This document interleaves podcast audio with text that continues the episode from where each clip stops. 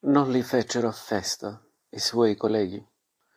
Da dove sei uscito? Perché hai accettato un centesimo di meno? Gli chiesero, e siccome lui non rispondeva, anche perché aveva il fiato grosso per via del caldo e della fatica, gli si velava lo sguardo, uno di costoro, un giovane dai grossi baffi e una verruca sulla guancia che il padrone aveva chiamato Linari, trovò il modo di urla, urtarlo e di farlo cadere lungo disteso. Il padrone gli voltava le spalle e Metello poté rialzare la cassa e raccogliere i limoni che si erano sparpagliati sul marciapiede. Ce n'ho di bisogno, borbottò mentre ammucchiava le gabbie. Poco dopo e costui gli era nuovamente vicino. Un altro, un uomo dai capelli bianchi e il viso pieno di rughe, gli ossi gli bucavano la camicciola, disse se accetti quattro centesimi tu, a me che, secondo loro, son lor per l'occhio e non reggo più di mezzo quintale, cosa dovrebbero dare? Si meriterebbe ma un ceffone, disse Linari passando. Aveva solito e cravatta, portava in spalla una cassa di mezzo quintale come fosse vuota. Ma lasciatelo campare, intervenne il terzo. Era un uomo di mezza età, coi baffi anche lui, e tutto calvo, con cranio bruciato dal sole e gli occhi che gli ridevano. Sembrava una persona di riguardo, piuttosto che uno scaricatore, malgrado, malgrado sudasse come gli altri e fosse trasandato. Non lo, non lo vedete come giovanino? Per questo deve imparare, disse quello dalla verruca.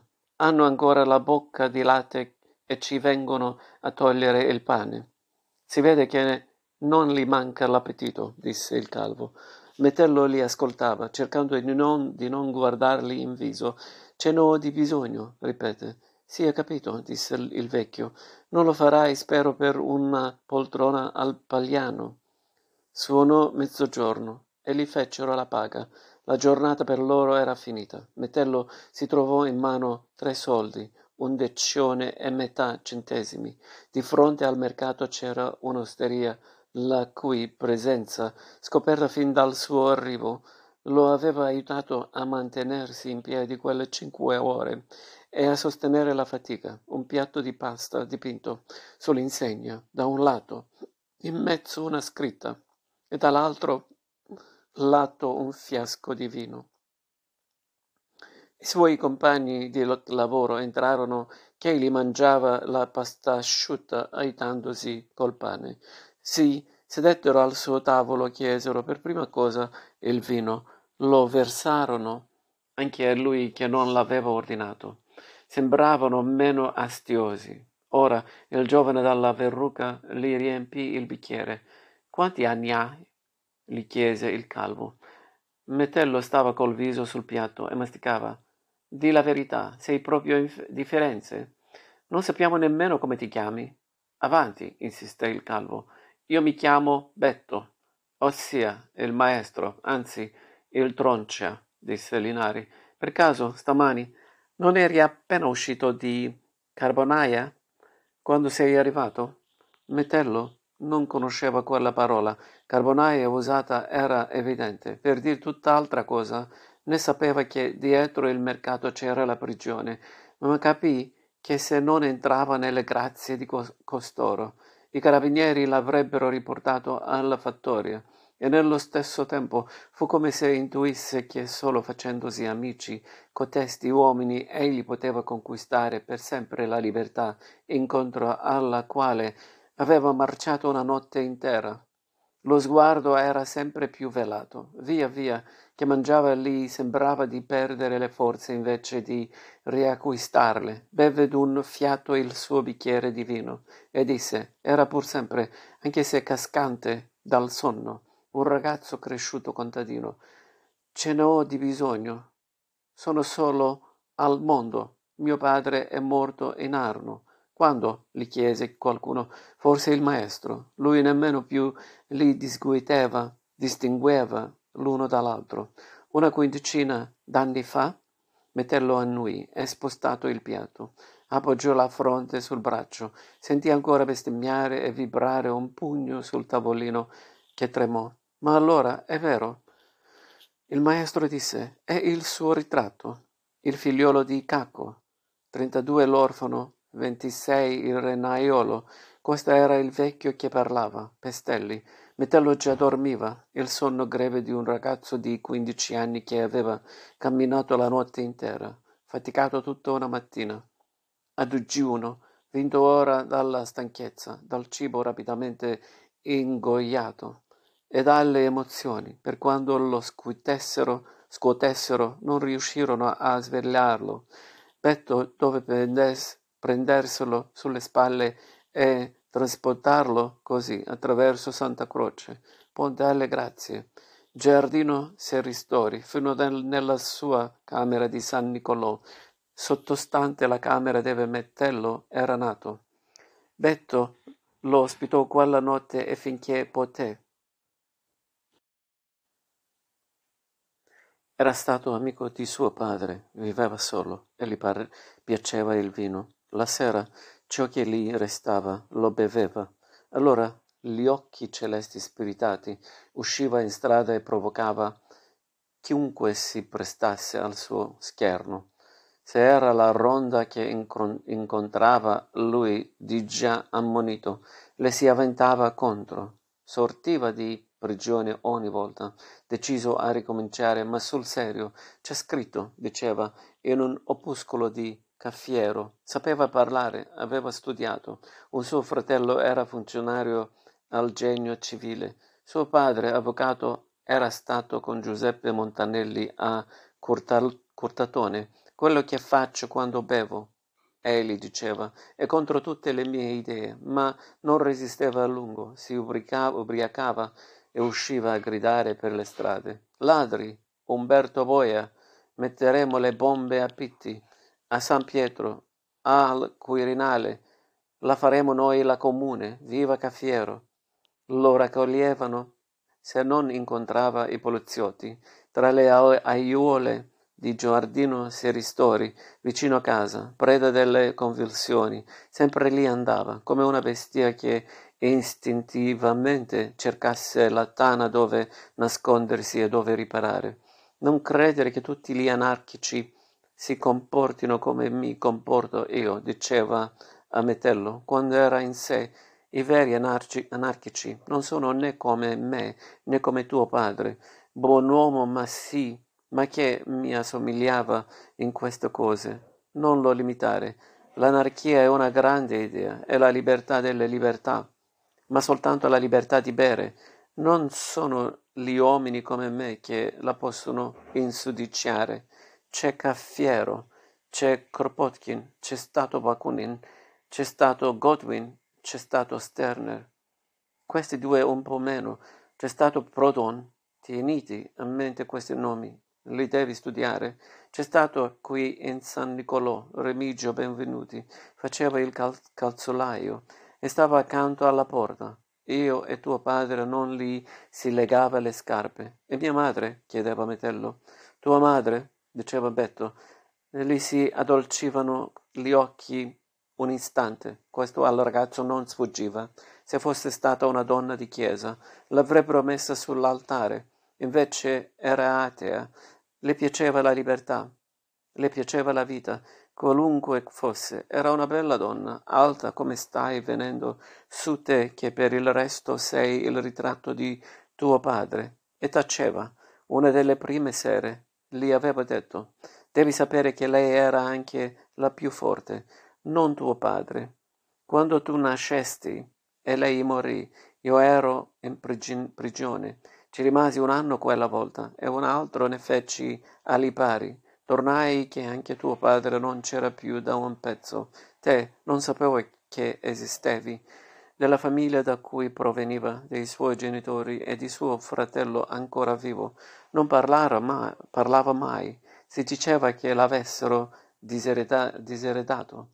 E se Metello gli chiedeva perché lavori in piazza, dal momento che hai un'istruzione. Betto rispondeva: Lavoro in piazza perché è il più bel lavoro. Scarico a giornata quando mi piace.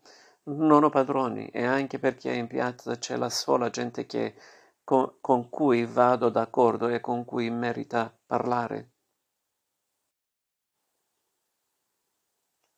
Egli fu per Metello il padre che Metello non aveva conosciuto, ma che poteva immaginarsi uguale, certo meno istruito, istruito di Betto, non meno generoso, non meno amico. Gli proibì di tornare il, il mercato e di scaricare.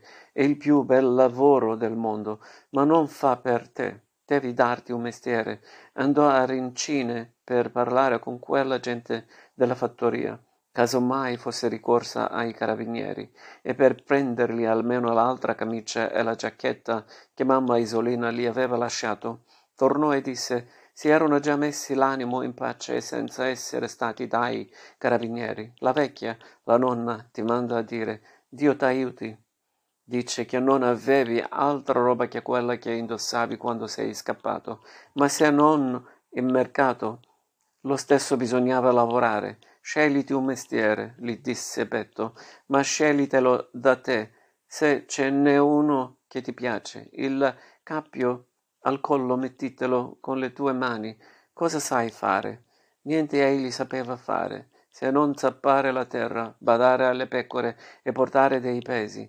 C'è mestiere di ti garberebbe? Sentiamo. Metello lo guardò e gli rispose era soltanto un ricordo della sua fanciullezza contadina e la presenza delle impalancate nel centro della città e sui lungarni li aveva ravvivato. Il muratore. Non gli fu difficile occuparsi, bastava si contentasse della paga più bassa e dimostrasse di reggere alla fatica. Entrò come manovale sotto l'impresa Badolati che aveva in appalto la costruzione di un'ala dei nuovi portici e la, dell'arco trionfale in piazza Vittorio. Lavorava dieci ore al giorno e guadagnava sette centesimi l'ora, più di, più di uno scaricatore. E la fatica non era maggiore e la sorveglianza del caporale non diversa da quella del guardia, ma egli era giovane, felice di vivere, ormai e per sempre cittadino. Dall'alto dei ponti, dove saliva con i cofani di calcina sulla spalla. Non era più la luna, ma la cupola di esse, Maria del Fiore, che gli sembrava di toccare. A sera si appartava con Betto al tavolo dell'osteria dove avrebbero cenato o seduti cavalcioni, l'uno di fronte all'altro, sulla spalletta dell'amo, su una panchina di giardino Serristori, mai in casa. Sarebbero occorsi i denari per la candela e Betto gli insegnava a leggere e a scrivere. Presto Metello seppe fare la, tua, la sua firma, combinare una lettera di, da spedire in Belgio e ripetere a memoria lunghi brani del libro di Francesco Pezzi sui fatti del 1879, che gli era servito da sillabario e a notte Sebetto non era rientrato quando la chiesa davanti casa batteva le due. Metello si vestiva, andava al giardino Serristori, raccoglieva il suo amico folgorato dall'alcool e spesso contuso per via delle convulsioni in cui si era dibattuto. Ora era lui che lo portava in spalla fino a casa, ma una notte, sul finire del settembre 1890, Metello non lo trovò bocconi tra le aiuole del giardino, né altrove, nemmeno le guardie lo avevano preso, nessuno. Betto scomparve così, e per sempre. Dall'indomani della scomparsa di Betto, Metello diventò vero italiano e vero uomo. Prima ancora di essere elencato nei registri del comune, si trovò registrato negli elenchi della polizia. Egli era stato contadino, viveva da qualche tempo in città, in un quartiere di operai e di artigiani. Era quindi in grado di capire e soccorreva la sua giovane età un'ancestrale esperienza il pericolo che correva presentandosi sulla porta del commissariato a chiedere notizie del suo amico, ma nessuno si era mosso per aiutare Petto, né al mercato né tra le, la gente del quartiere. Dicevano, ubriaco com'era, tutto in cesta. Secondo il solito sarà cascato in Arno e se non è affogato è alle murate. Non sarebbe la prima volta, presto o tardi ritorna. In ogni caso non lascia piangere nessuno, nemmeno Metello aveva pianto, mai, anche se si faceva male, o ne buscava picchiandosi per darle per delle rivalità tra pastori, anche sotto le frustrate del guardia. Le lacrime non gli uscivano, sentiva soltanto sempre un gran rancore, di cui presto si dimenticava, come qualcosa gli si fosse conficcato in, in petto e un respiro dopo l'altro se ne liberasse. Ma ora questo gruppo, gruppo durava. Petto lo aveva ospitato e nutrito, gli aveva insegnato a leggere e scrivere, era suo amico, Metello gli voleva bene, e diversamente da come diceva di volere bene ai teenage a mamma Isolina e Olindo in specie nel voler bene ad essi. Non aveva mai sofferto, nemmeno quando li aveva visti patire. Partire. Ora invece, pensando a Betto, pativa. Se si trovava in carcere, li avrebbe portato da mangiare, teneva il berretto in mano, aveva le scarpe pulite, la giacca abbottonata e i capelli ravviati quando non aveva ancora oltrepassato la soglia, gli venne incontro il piantone.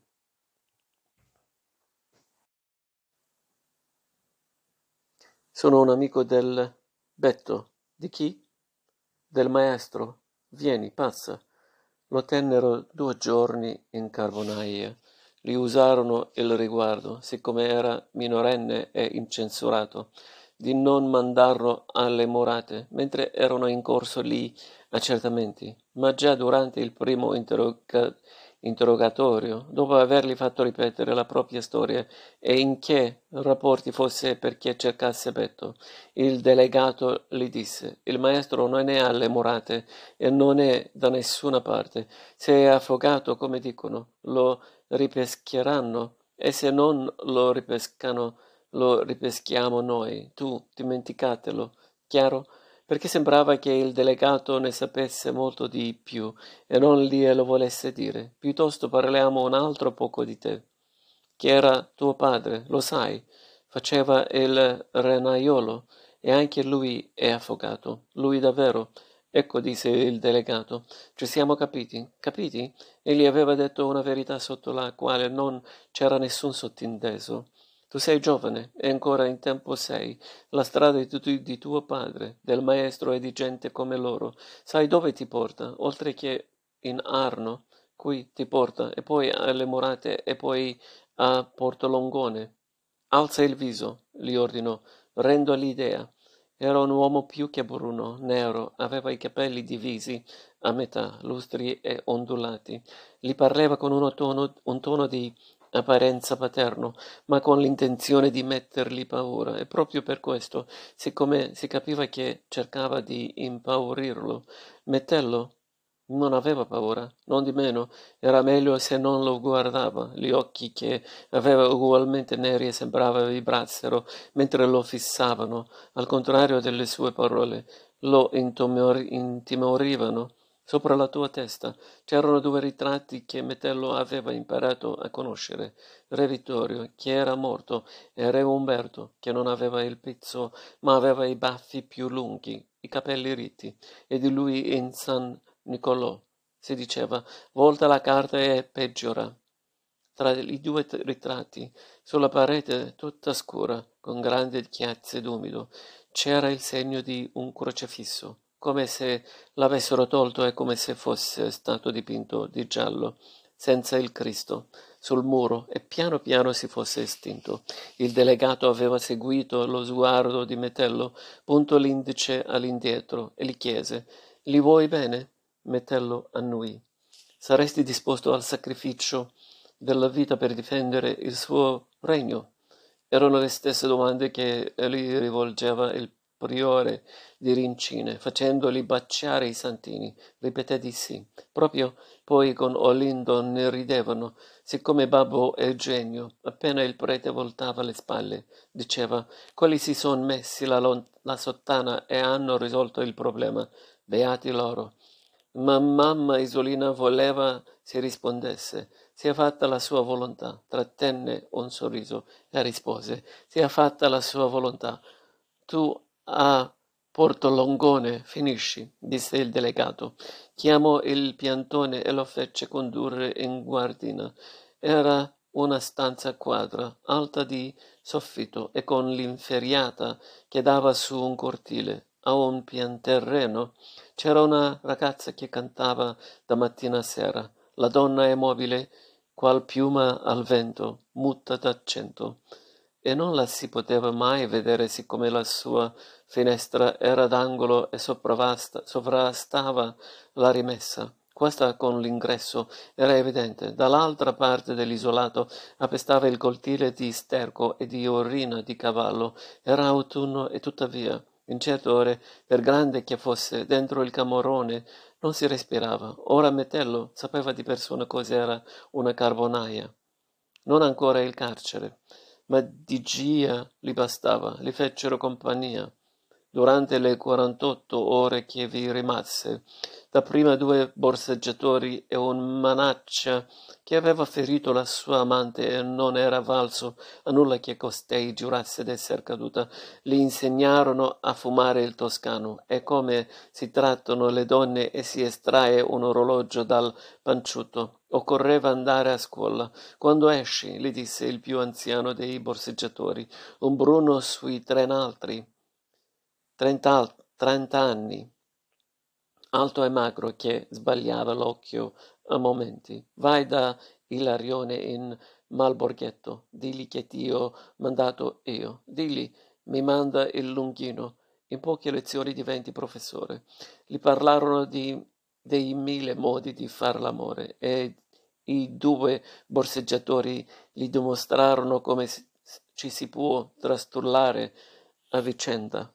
Erano arrivati uno a distanza di poche ore dall'altro e speravano, dissero, di venire destinati nella stessa cella, alle murate.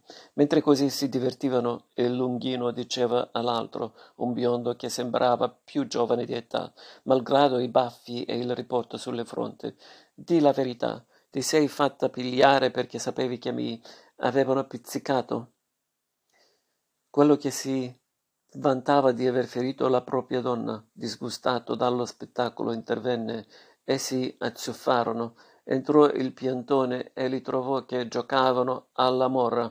Quando imbrunì vennero a prenderli per portarli alle morate. Così per la prima volta nella sua vita Mettello vide più uomini legati a una stessa catena. Sull'alba ebbe due nuovi amici che gli tennero compagnia per tutta la seconda giornata. La ragazza sempre cantava. E Michela, la conosco, disse uno dei due. Abita dall'altra parte della strada. Era anche lui un ladruncolo, colto e infragrante, ammise sull'omnibus che da porta alla croce conduceva a piazza della signoria. Povera figliola, è più in galera di noi. Sta sempre a letto non fa che pettinarsi e cantare, è inferma, non può camminare, le gambe come non le avesse, le come le aveva a cinque o sei anni, le tiene dentro delle calze nere di lana, ma se non gliele guardi, il resto è uno splendore. Di giorno non vuole che si salga, nemmeno per cento lire, è tutta bionda, ha due occhi e un petto. Comincia a lavorare la sera, c'è sempre la fila.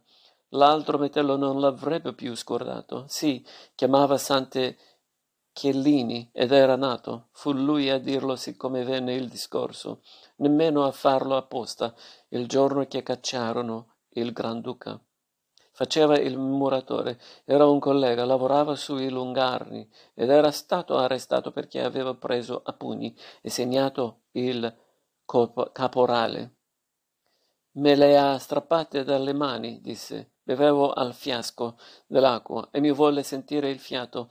Diceva che aveva, avevo nascosto l'altro fiasco del vino e che ero ubriaco sul lavoro. Ce l'aveva con me da un pezzo, non perché oh, non rendo, lo sa quando me se rendo e come conosco il mio mestiere, ma perché secondo lui metto sugli altri per via della paga. Ora si pentiva del proprio gesto, pensando a sua madre che restava senza aiuto e alla sua ragazza che faceva la sarta ed era di una famiglia per bene. Già i suoi parenti vedevano di malocchio che si fossero fidanzati. Gli chiedero scusa in tribunale a quel farabutto, aggiunse. Farò di tutto per uscire prima possibile. Ma ormai è andata. Lì ci voleva una lezione. Mi ero salito il sangue alla testa. Se non me lo levano dalle mani, lo fo. E lui, per la prima volta, Metello sentì parlare di socialismo, di uguaglianza, di lavoro che andava pagato secondo il sudore cose che nemmeno Bettoli aveva saputo dire e che gli stavano più a mano. La ragazza sempre cantava, era di nuovo sera. Il la, ladruncolo era andato e tornato dall'interrogatorio.